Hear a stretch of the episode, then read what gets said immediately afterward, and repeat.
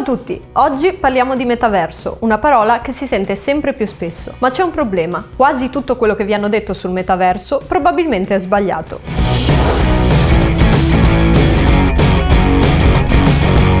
Partiamo dalle basi, il metaverso non esiste, o meglio non esiste ancora, ma ogni giorno escono articoli che abusano di questa parola in ambiti non corretti. Quindi partiamo subito dicendo cosa non è il metaverso. Non è un'app che apri sul tuo dispositivo e ti fa accedere appunto al metaverso. Non è un videogioco stile World of Warcraft o The Sims. Non è un mondo digitale in cui entri col tuo avatar in stile Second Life. Non è un sito dove comprare e vendere NFT. Non è la realtà virtuale. Il metaverso non è nessuna di queste cose, ma è anche tutte queste cose. Attualmente il metaverso è più che altro una visione di una nuova infrastruttura tecnologica, una sorta, tra molte virgolette, di nuova versione di Internet. Potremmo dire un nuovo modo di concepire la rete e il modo in cui interagiamo coi contenuti e le altre persone. In questo momento nessuno può dire con certezza cosa sarà nello specifico, proprio perché non è ancora una cosa tangibile. È più un'idea, che quindi potrebbe svilupparsi anche in modi inaspettati rispetto a quello che pensiamo oggi. Ma facciamo un passo indietro.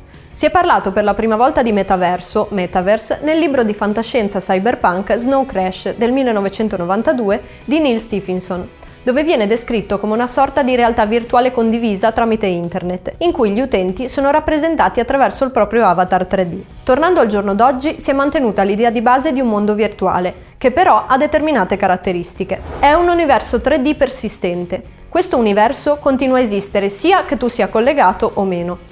In questo sì somiglia a World of Warcraft o a un qualsiasi altro gioco di ruolo online.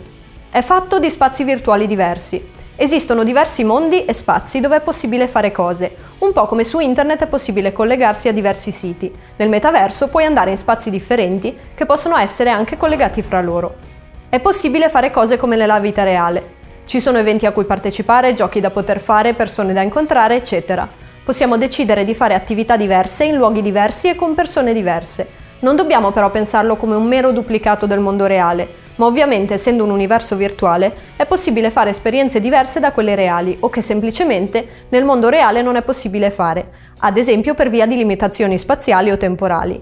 Immaginiamo di essere uno studente in Cina. Difficilmente potremo andare in gita al Colosseo, ma potremo fare una visita virtuale di classe nel metaverso, magari vedendo il monumento nell'anno 1000 e potendoci spostare e interagire insieme ai nostri compagni all'interno di quel mondo. Sviluppa economie, come nella vita reale, in questi spazi è previsto che esistano vere e proprie economie ed è per questo che ora si sta parlando tanto di NFT, perché la tecnologia delle blockchain e le criptovalute si prestano particolarmente bene a questo scopo. In questo modo si possono scambiare oggetti, si possono comprare e vendere servizi e si può partecipare a eventi. La blockchain entra in ballo proprio qui, fornendo l'infrastruttura sulla quale si possono registrare questo tipo di operazioni, ad esempio tramite smart contract. E gli NFT ci permettono di avere beni digitali che siano beni unici, non divisibili o replicabili. Detto in modo semplificato, possiamo creare beni virtuali, certificarne e dimostrarne la proprietà e di conseguenza vendere i nostri o comprarne altri che potremo eventualmente rivendere in un secondo momento, alimentando un vero e proprio mercato.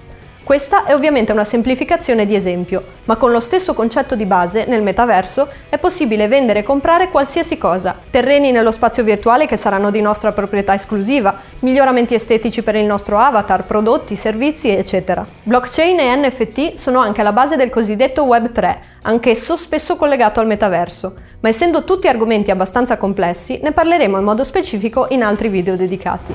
È pervasivo in ogni aspetto della vita. Questo aspetto è molto importante ed è paradossalmente quello di cui si sta parlando di meno. Un concetto fondamentale del metaverso è proprio la fusione tra reale e virtuale, nel senso che non stiamo parlando per forza di un mondo al quale siamo noi a dover accedere, ad esempio tramite un visore di realtà virtuale, ma di contenuti di vario tipo che esistono virtualmente e con i quali potremo interagire nei modi più disparati. Possiamo certamente immergerci nel mondo virtuale per fare determinate attività, ma possiamo anche rimanere nel mondo reale e interagire con elementi digitali del metaverso stesso. Per fare un esempio, potremmo trovarci al lavoro in una riunione e vedere insieme ai colleghi un modello 3D di un progetto edilizio che stiamo realizzando, non su un monitor, ma nel mondo reale, nella stanza, come fosse un modellino, ma digitale in forma di ologramma o qualcosa che vediamo in realtà aumentata e che quindi possiamo manipolare, modificare e interagirci. Poi potremo incontrarci virtualmente nel metaverso per visualizzare dall'interno il nostro modello camminarci dentro, effettuare modifiche, invitare i clienti a visitarlo virtualmente e da remoto prima ancora che l'edificio sia realizzato. Uno scenario di questo tipo vede un'importante integrazione fra diverse tecnologie, come la realtà virtuale, la realtà aumentata, la mixed reality o realtà mista. Se non sapete bene cosa sono, ne abbiamo parlato nei video precedenti che trovate anche in descrizione. Ma la cosa importante da capire è che il metaverso non combacia con una singola tecnologia, ad esempio la realtà virtuale, ma idealmente dovrebbe sfruttarle tutte, proprio con lo scopo di rendere questi contenuti digitali accessibili in ogni modo possibile, passando da un tipo di fruizione a un'altra senza soluzione di continuità. Insomma, il metaverso, in teoria,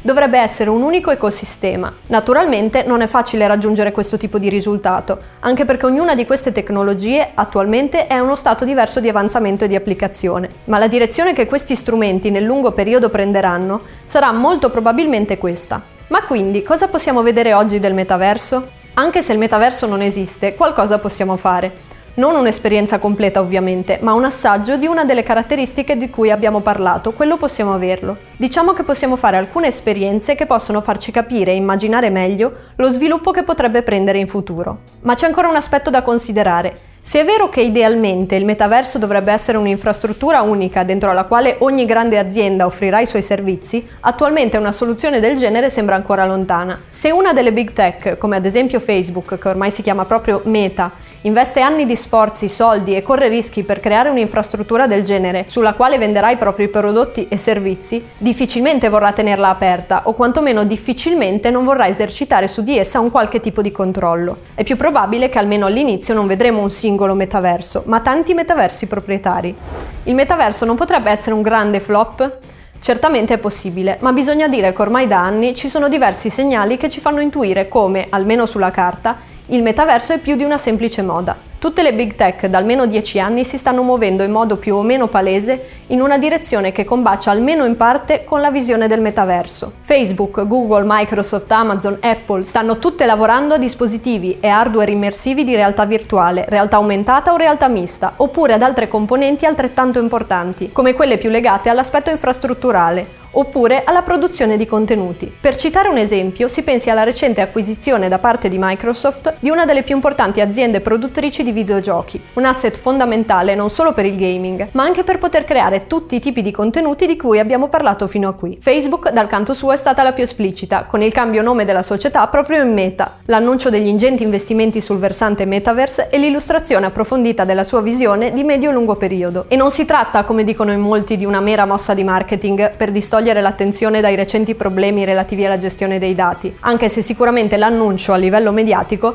è stato usato in maniera furba. Facebook ormai dal 2014 con l'acquisizione di Oculus lavora intensamente sulla realtà virtuale, ma anche sulla realtà aumentata, che è ormai diventata di uso comune nei filtri delle storie di Instagram, che in questo senso è stata per Facebook un enorme laboratorio per sperimentare e migliorare sempre di più anche in questo campo. Insomma, siamo solo all'inizio di qualcosa di nuovo. È ancora troppo presto per dire quando si realizzerà questa visione, come sarà effettivamente e cosa ci si potrà fare. Tutti questi sono però indizi importanti che ci portano a pensare che, a differenza di altri esperimenti in passato, questa volta non si tratti di annunci o mode passeggere, ma di qualcosa che prima o poi si concretizzerà. Magari il metaverso non sarà esattamente come ce lo immaginiamo ora e magari non si chiamerà nemmeno metaverso, ma è molto probabile che il futuro di queste tecnologie vada in una direzione che non potrà essere così distante da quello di cui abbiamo parlato. Ma parleremo ancora di questo argomento. Se il video vi è piaciuto fatecelo sapere nei commenti e vi ricordo che ci trovate anche su Spotify e sulle maggiori piattaforme audio con il nostro podcast.